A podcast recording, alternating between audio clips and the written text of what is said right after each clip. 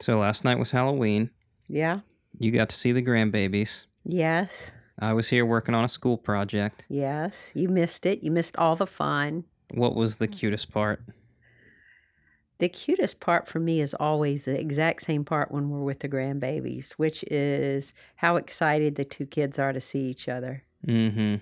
And uh, it was just so funny to see Christian when uh, Nora came in with her Ruth Baby Ginsburg outfit on, wearing her little spectacles, and how excited she was to see him and how her little feet wiggled. And so, yeah, it was really, really cute. Yep, I uh, I really enjoyed seeing those pictures, and um, they really have taken to each other from day one. Yeah. And one of the amazing things for me, um, one of my biggest anxieties about adoption was: Are we going to have this sense of total belonging with our family Mhm. that you take for granted when a family's constructed biologically? Yeah. And, you know, Nora's mental development when she was first born obviously isn't there, but Christian took to her from day one. Right. Right. And so that bond is is stronger than blood or it doesn't come from the blood or or Yeah. whatever. I, I think it's pretty strong. And I don't think there's anybody she's more excited to see than Christian. And she started to eat, and he was very happy to share his avocado with her last night. So, so it's getting fun. Yeah. Okay. All right. Well, welcome North Star. Hi, guys. I'm Scott. I'm Teresa. We are here bringing you your now weekly podcast recap from the message that was the weekend of October 28th or thereabouts. Yeah. And so we are going to get started. We have been an ongo- we have been in an ongoing series on uh, spirituality, and I think the correct me if I'm wrong because the I think the series has largely been your brainchild. Um, but correct me if I'm wrong, but I think the series has has sort of been about the idea that a lot of us start off with poor assumptions about who God is, what his character is, what his expectations for us are. And if we do not have those things uh, in order, if we do not have our, our foundation, I don't want to use the word correct because I don't want to talk about it in terms of right or wrong, but if we don't have a solid foundation what God's character is and what his desires for us are and his expectations, then we have a hard time even getting started with the spiritual life. Yes, and you know, it's sort of one of my pet peeves uh, when I come across um, what appears to me to be this massive stumbling block of having these notions about who God is. That, frankly, if I had the notions, uh, I wouldn't even be willing to pers- pursue any kind of spiritual development. So uh, I have nothing but respect for people who have these distorted notions of God, but still keep leading, leaning into trying to have a life of faith. I mean, geez, more power to them on that. But it's super um, damaging, I think, uh, some of the ways that we have come to see God and His work and the kingdom of God and all that. And, you know, all this came out of conversations I have with other people, but also with this class that I've been working on on spiritual practices and um, coming uh, coming alive really with this vision of sort of a map uh, using the Enneagram tool, which we use a lot, a map to um, help us find our way back home to God. And so this is all tied up in that. That's how I got to all this obsessing over this concept. So, which of these sort of false views of God, uh, which ones did you have in mind specifically? We know there's a number of them. Um, there's a number of ways in which we sort of get confused about who he is or are manipulated into believing things about him that are not true. Uh, which ones do you think are the most uh, harmful and maybe distracting? Well, this is one that I observe, but I don't think people articulate. Okay. So I always think that the ones you don't know that you have are the ones that um, will really bite you in the patootie. Sure. Hey, I worked in patootie. That was impressive, right? Ding. Okay. So um, I I honestly don't think people think God's paying any attention at all. I mean, otherwise, how do you explain this bizarre behavior of talking about being a person of faith, but doing things that are antithetical to being a faithful person? Yeah, I think that people I think people go one of two ways with that, which is they either uh don't think God's paying attention at all like you said, or just don't even give any thought to to God. Or uh people think he's paying so much attention that there's no point even trying because we're just going to get so much stuff wrong and we may as well give up. Yeah, that's true. There is that.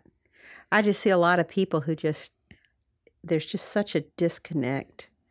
I mean, and and uh, the reason I notice it is it's also true for me that I get very disconnected myself. Mhm.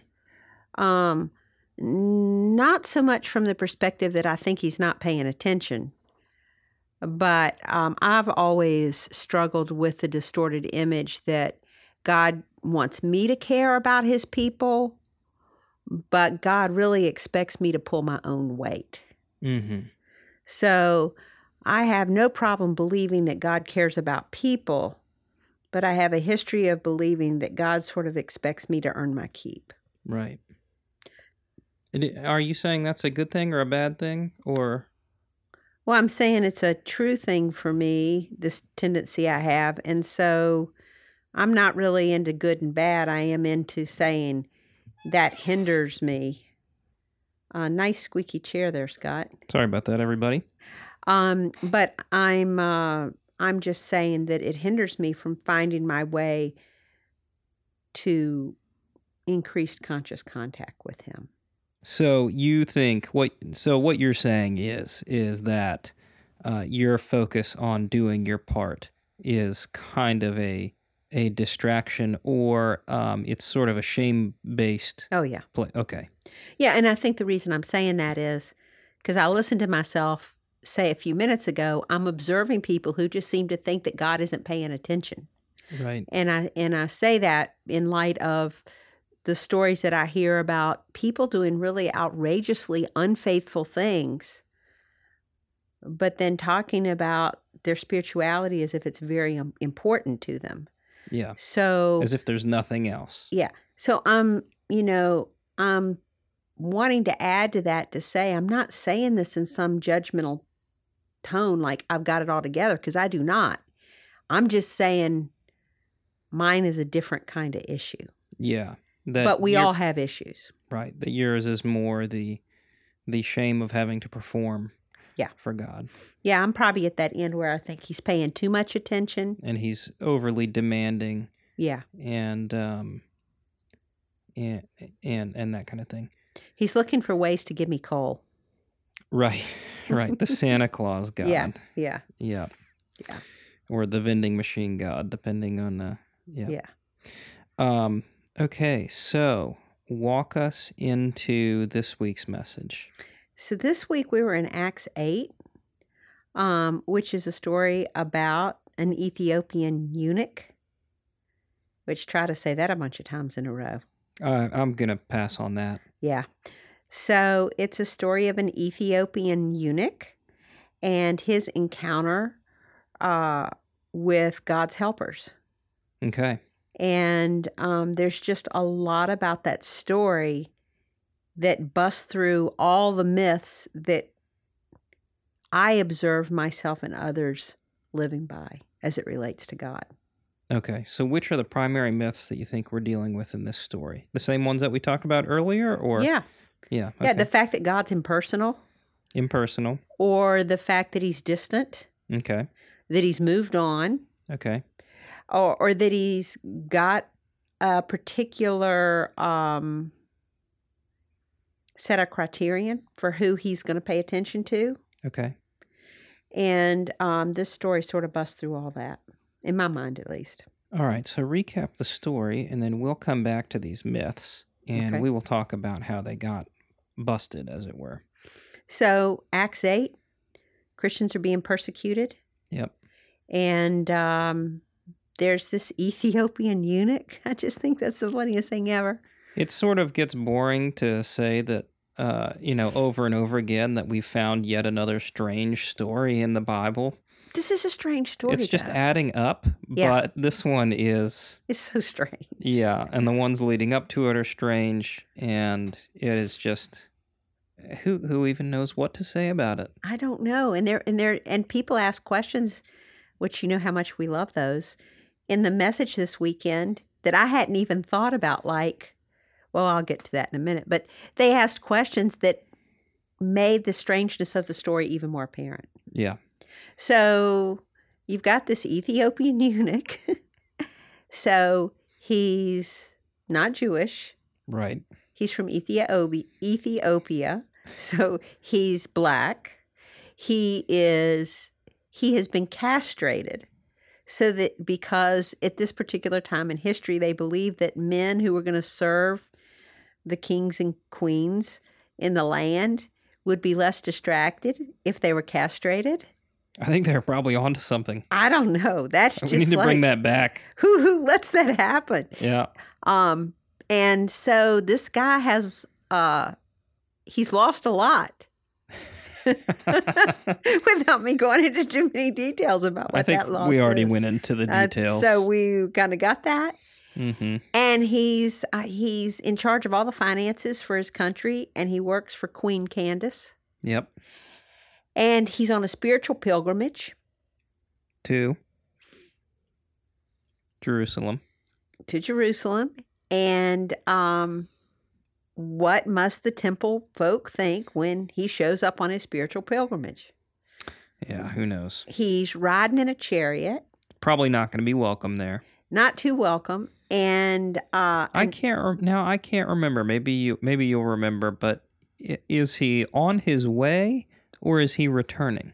I don't remember. Okay, I think he's. I feel like he's on his way. Yeah, I don't know, but he's got a scroll in there, and he's reading from the book of Isaiah. Isaiah, which somebody said, "How did he get hold of a scroll?" Yeah, I don't know. I don't know. either. Again, another strange part of the Yeah. story. And so, an angel of the Lord, which is not to be confused with the Holy Spirit, it's a different thing. a messenger. a messenger from God tells Philip to go catch up with this and run beside this We're and help sounding this guy. so prepared. I right know. now. Oh man. Oh, I'm just try- I'm I'm still stuck on Ethiopian eunuch. So the Yeah, other when that's your details starting pale in place, comparison. Yeah. So anyway, and he if does you it. if you guys know, then comment on the Facebook post where we where we shared this and and and uh, you know join in on the help fun. us get the details right. Yep. So he's on some obscure road, and then he gets basically mentored by one of Christ's followers. And um, then he actually says towards the end, Hey, why can't I be baptized? Mhm. And they climb out of the chariot, and the guy gets baptized in the river. And it's just the strangest story. right. So he's asked for help understanding um, what he's reading, Yes. and um, so Philip is guiding him through that. Yeah. Basically, Breaking it down for him. and he gets to the end of this explanation about this particular passage that he's reading, and it occurs to him, "Hey, I can join the faith." Yeah. without an ounce of, of shame or uh, doubt Right. or whatever. Yeah, and I mean, you can kind of see his perspective because he's been riding along in a chariot and some guy has said, "Hey, can I come aboard? Can I can I help you? Can I help you interpret this and understand what this is?" So he's he's seen that um, at least on this particular road that he's been accepted and mentored and encouraged and had stuff explained to him. And that's really lovely. Yeah. Okay, so um, that's sort of the very quick and, and dirty version of the story. Yeah. Um, now, uh, and maybe we covered the high points or enough of the high points to tie this into what we have been talking about. And so we started talking about these myths and these beliefs about who God is what, and how he interacts with his people. And you said this is a story that breaks down a lot of assumptions we might have about who God is and how he relates to his people. So, walk us through again uh, the, th- well, maybe you don't have to walk us through the specific myths again, but walk us through how this story breaks down the myths, the myths that we talked about at the beginning. Well, it's certainly an interesting choice that God would send all this energy and work for one Ethiopian eunuch. Mm-hmm. And so here are some things God's noticing stuff that's going on. Yep. I mean, God knew his exact location. Um, he uh, sends an emissary to speak to him. Um, and it doesn't appear that the Ethiopian eunuch had to do anything other than express an interest in knowing and an awareness. Mm-hmm. And um, and yet no one in that time would have thought that an Ethiopian eunuch was worth taking the time for. Right. I mean, people thought so little of him that they were willing to dismember him to make him more usable to the king and queen of his country. So that's a point I think that's that's particularly worth keying in on because I think one of the myths that we that we need to wrestle with is this idea that I mean you talked about how God is impassive, potentially uncaring, um, but also I think we have ideas about what kind of people God would accept and what kinds of people God wouldn't accept. Now our culture has a little bit different dialogue than their culture. I mean, in that day and age, they would have very specific ideas about what kind of person could belong to God and what kind of person couldn't. And there's a lot of passages in the New Testament breaking down those distinctions. We see it in stories like this in the Gospels, and we see people continue to struggle to live together with their differences as we move into uh, the letters of Paul and talking about life together as Jews and Gentiles and all of that kind of thing. So, what we're dealing with, I think, as you just mentioned, are these stereotypes about what kind of person will God accept. Right. And I think that even though we, we don't have this conversation today about Jew versus Gentile or that kind of thing, we still really struggle with this idea of what kind of person is acceptable to God. What about Pittsburgh? Tell me what you're thinking about that. Well, we had some guy that went in and shot up a, a synagogue. Right. Um, I don't know what his spirituality is all about, but he certainly had that us and them mentality. Yep. And so we're still struggling today with that us and them mentality. Definitely. So when I think about how God is able to pay attention to all different kinds of people, it's a little disheartening that we people haven't figured that out by now. Yeah, and to tie it specific, specifically to our community, we are dealing with people in recovery.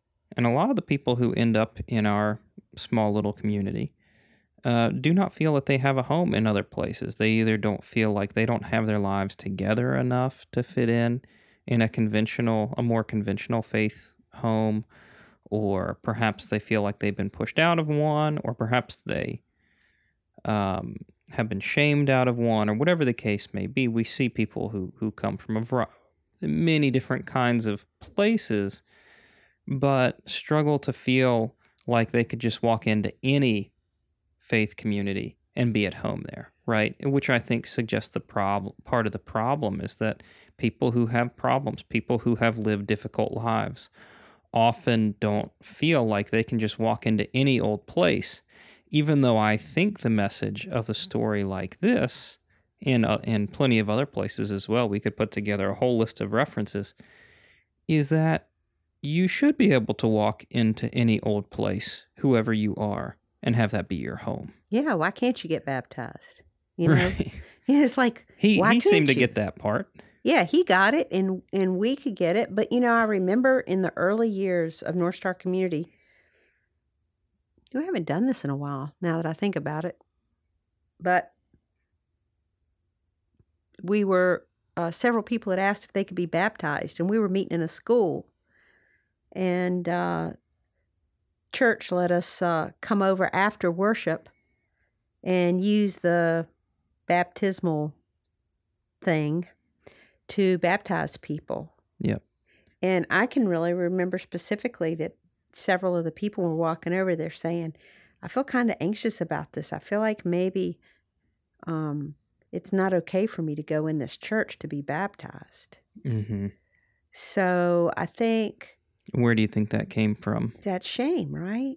Like going underneath a steeple, you know, and feeling like there's something intrinsically so broken or wrong about them that they wouldn't be accepted in church.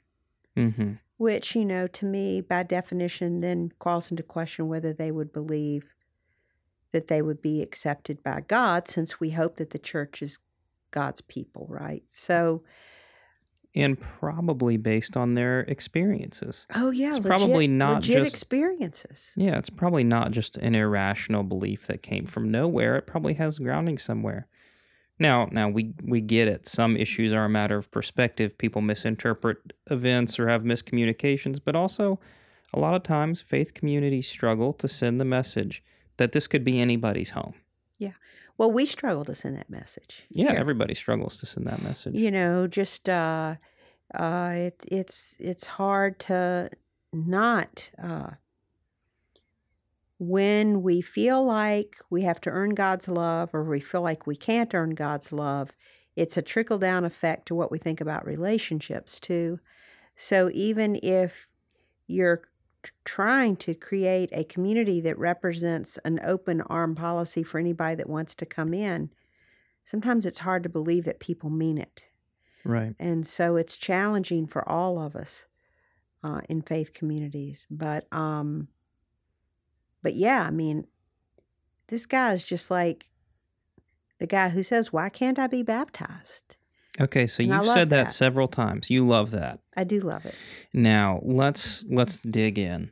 Tell me specifically and exactly what you think that communicates so that we don't miss it.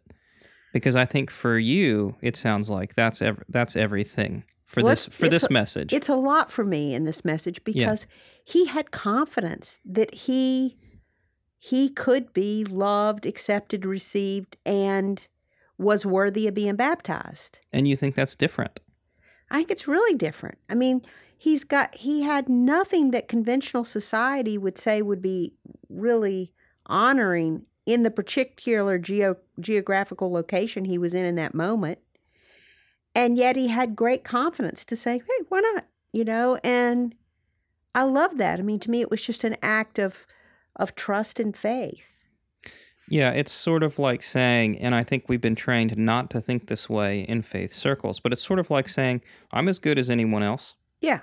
And I think that's true. You know, like I I think that's a true, I think that's true for everybody. Now, I, I think that we've been taught to do this kind of false humility stuff of Right. like, I'm so unworthy. God doesn't want me. Right. God, uh, you know, God uh, really wouldn't want me if it weren't for for Jesus's work, and that you know, there's nothing that you know, and yada yada yada, and on and on, and all this Eeyore kind of stuff. Right. But I, you know, I don't know how useful it really is in creating faithful people to just put on this facade of unworthiness Yeah. Well, Uh, I think I agree. Yeah, I, I I would guess, and I don't have anything to support this at all, but I would guess that you'd be much more likely to get an enthusiastic, faithful life out of per, out of a out of a person who thinks I'm I'm as worthy of of God's affection as anybody else. Yeah. And not only am I worthy, but I have his affection. Right. He will Yeah. run for me. It's, worthy was not a good word choice yeah. there, but but but I'm uh, God's crazy about me. Worthy or not, it's a whole different discussion. It's just he's just crazy about me, you know. And it's just like uh, trick or treats last night with Christian and Nora, right? mm-hmm. you know, Christians too, and um, it hasn't occurred to him that anybody's going to withhold anything from him. right. So when the trick or treat, Except for occasionally we'll get a meltdown at Chick fil A when he thinks he's not going to get to go into the play area. yeah, I mean, get to do something he wants to do. Now we can have major meltdowns about that, but like with the Halloween candy, he does not. He did not believe it. There was a law of scarcity. Mm. He did not see the meme on Facebook that says that all mer- all mothers get to keep all the Reese's. You know, he just thought he had as much candy as he needed, so he was running around giving candy to Pops, giving candy to Nora.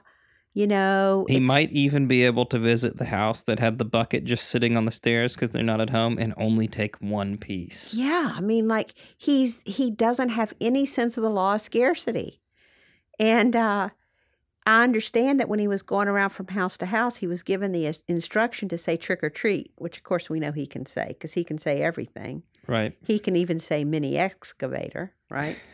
so he can certainly say trick or treat, but he never said it at any house. The only thing he ever said is Happy Halloween. he didn't feel like he doesn't feel like there's anything he has to do to get good stuff. hmm And um, I just think as as spiritual beings, we would be so much better off if we could find our way back to that. Yeah, Yeah, we're going to be inevitably corrupted away from some of that innocence. Yeah. Um, and I think that, uh, yeah, if you can find ways to relearn it, um, through learning how to trust people and having trusting relationships and loving relationships where people are able to reflect that aspect of God's character to you, Yeah. to the point where you can regain some of it.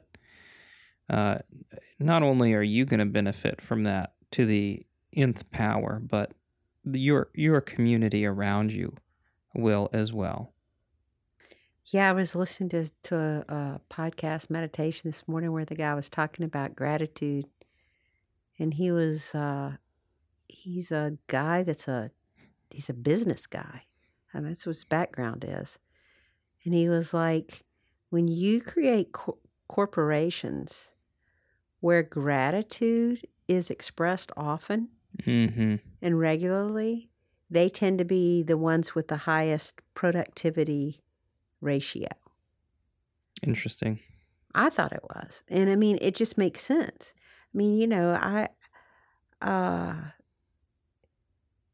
Yeah. So yeah, um, I read a story sometime within the last year about how, um, you know, now now that Steve Jobs is has passed on, people are feel free to be honest about him now. right.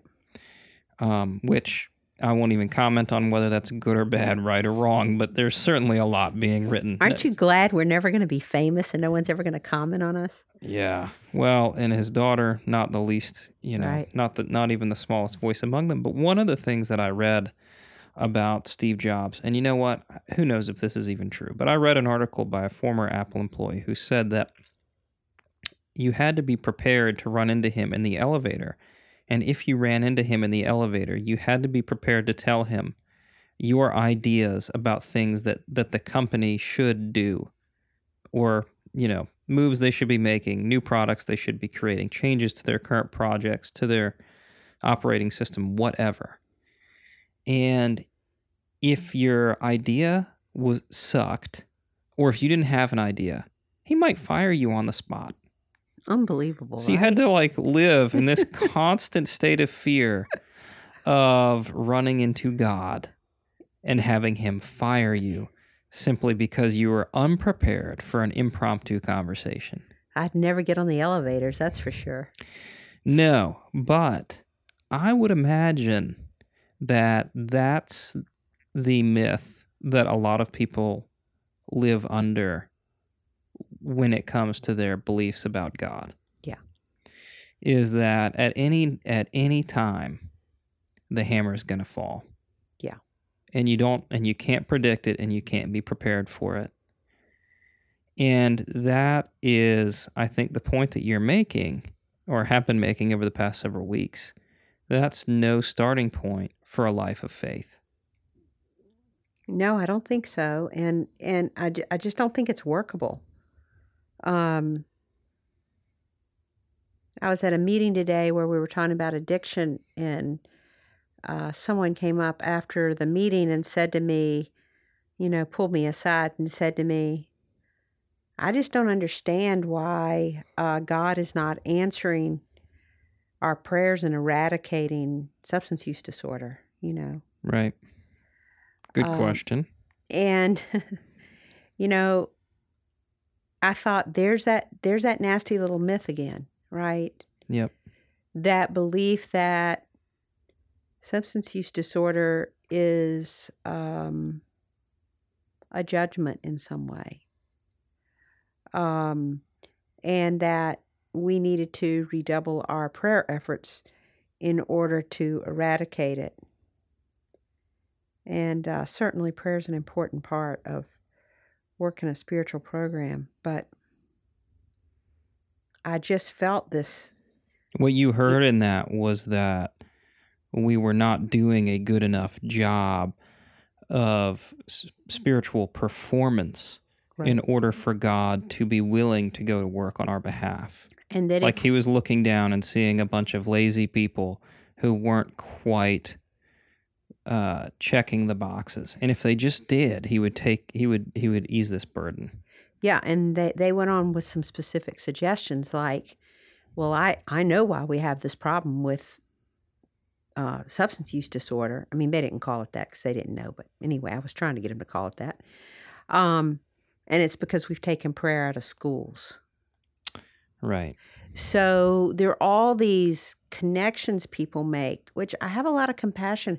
We're living in a really crazy time and we're trying to make sense of our world. People want to understand want to understand. simple explanations are always attractive explanations and they probably heard that somewhere. Yeah, they went on. They gave me more of them, but I think I, I think I disassociated from my body and went and stood in the corner, uh, in the ceiling. But, you know, it, it, Can we talk about that later? yeah, we'll that we'll talk about that off podcast. I want to hear about the ceiling. it was a very tall ceiling, Yeah. um, and it felt safer than believing that God was uh, allowing our sons and daughters, our nieces, our nephews, our grandchildren Our to die from substance use disorder. our, our parents, our spouses. Our parents, our spouses, our grandparents. Yeah. Um, that God was somehow condoning that until we redoubled our efforts at behaving better. Yeah, or that it's the, or that it's a, a deserved punishment, Yeah. which is very troubling. Yeah. In case we haven't made that clear, Yeah, that's That is not- particularly what we believe about how God interacts with His creation. Yep.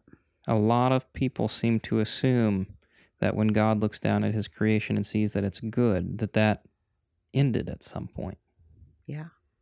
and it doesn't say that. It doesn't. He doesn't say that anywhere. And so, just like the running father and Jesus who went to the well, and now that lovely story, although very weird, with the Ethiopian eunuch, uh, is just not who he is. Right. So, uh, in in drawing to a close, what are just again? I know maybe this will feel repetitive, but what do you think? what are the one or two things that you want people to take away from this story, and then how would you suggest they begin to apply it uh, to their to their lives? Well, maybe we change the question from, you know, I, you know, why won't or why can't God do this for me to why not? and change our attitude a little bit. Okay. So maybe just get a little bit more enthusiastic about the possibility that God's got a pretty good track record for uh, involving himself in helpful ways in the lives of people who seek him. So changing the the attitude to one that assumes that God has a giving posture towards his creation. Yeah, and I mean like look, this is a spiritual discipline for me. Right. It's So not got- easy. It's not easy. I've got this thing um a little plug here for a little thing called Panda Planner. I've seen these on Amazon. I ordered one. And I ordered one to help me with my attitude. I mean, a panda just helps with your attitude. Yeah. But it's got some ways to Evidently they can be pretty mean and vile, but we don't need to. they're cute though. Yeah. Don't don't disillusion me. Yep. So it has this little square for focus, an intention, an affirmation of the day, task and goals, and all that good stuff. And um, I am really consciously working on both weekly, daily, and monthly goals to say what would what would I think about my day and how would I choose to spend it if I believed that God God loves me as much as he loves any of these other people he came down uh, to, to love on and serve and meet their needs and help. And uh, I'm trying to remember that. Yeah. So did you is that the application piece for you or did you uh have anything else you wanted to add on that front? Well, that's how I'm applying it. Mm-hmm. And then uh, the other thing That's I'm how you're that's how you're sort of integrating trying to into your daily practices that new attitude. yes, and and and I'm like being really concrete about it. Mhm. Um, I have concrete action steps that I take every day with that in mind. Um, because I It's a lot of work. It is a lot of work, but um, I'm kind of old. I think it's time for me to start trying to practice some of this stuff. Yeah. And then, well, you didn't have to agree with me about the old part. Yeah, I was agreeing to the practice, not the old part, but the the and then the other thing I've been doing, um, which I've been doing for quite a while, but um, uh, taking the advice of uh, spiritual directors who talk about um, stillness, silence, and solitude as spiritual practices to help us become more self aware. Because I think those practices have actually led me to see all the ways that I believe in practicality that I have believed that God loved everybody else, but he wanted me to earn my keep. Yep. That came out of those spiritual practices. So these spiritual practices are also a part of my daily life. And then stuff just bubbles up. You just start noticing patterns about yourself. So that's one of them. And of course, I am a big advocate for continuing to return to the scriptures. I know this isn't very popular these days, but continuing to return to the scriptures and saying what are these stories teaching me about God and do I am I willing to believe it? right. in particular the parables you know knowing what you've been teaching us about you know parables as a general rule are there to teach us one small thing about god and not getting so hung up in all the details except looking for what what can i learn about god in this parable?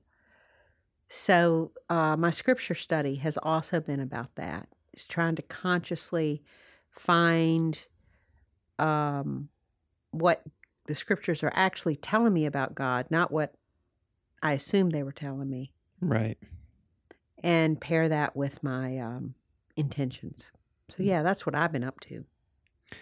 And I think that, you know, um, I think that what that teaches us uh, or reminds us of in some way is that, um, you know, eh, getting, um, you know, I don't want to say this in a shaming way, but, you know, in order to um, possess the certain our certain way of seeing, you know, our our our faith, our faithful living, our spirituality. In order to be able to really embody that, it does take a little bit of work. It takes practices. It takes disciplines. It doesn't just come. Yeah. And that stinks in some ways. Uh, we are not going to just break down uh, these myths by saying, "Hey, that thing you believe isn't true." Rarely does anybody just go, oh, okay, and they're good. I mean, they may, you know, on a cognitive level say, Yeah. oh, wow, okay, mm-hmm. like I didn't know that. That's new information for me. But just because something's new information doesn't mean it translates into what they actually believe, what's actually been internalized. And so while it's unfortunate that this takes some work, I think one of the things that I'm taking away from the message series is it takes some work. Yeah. And it if does. And you're not necessarily going to get the benefits if you're not willing to put in some of the discipline. How do you do it? I mean, I see how I do it. I'm old. You kids are mostly gone from home. We How- have no pets. Dad falls asleep really early at night. I got some extra time on my hands. Right.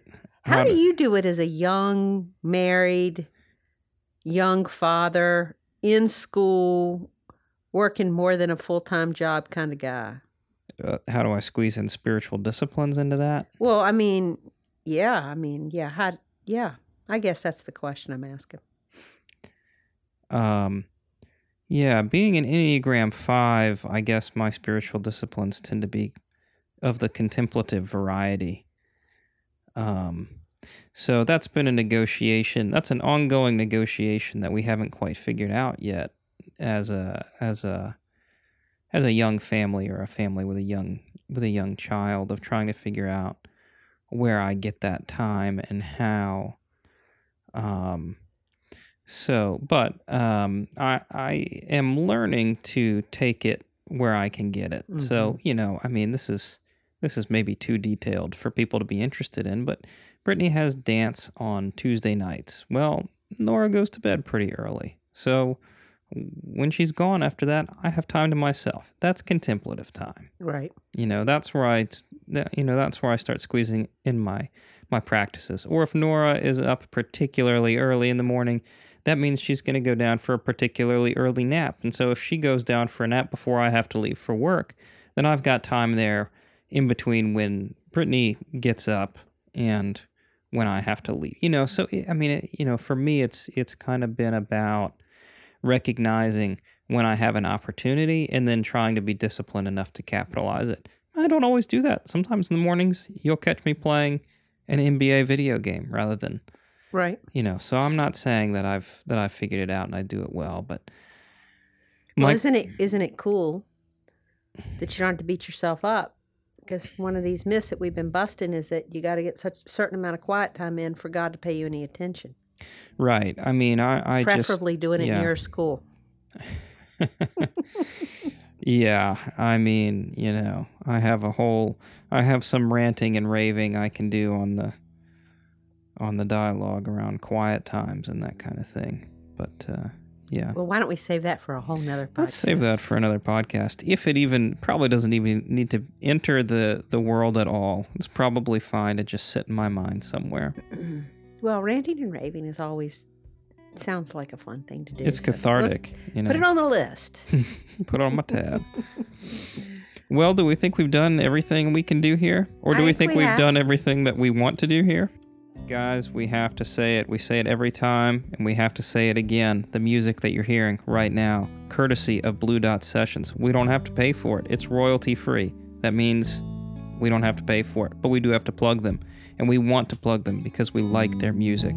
Blue Dot Sessions, found on the web, sessions.blue. If you found this podcast somehow, mysteriously, without knowing who we are or where to find us, www.northstarcommunity.com. Thank you so much for listening.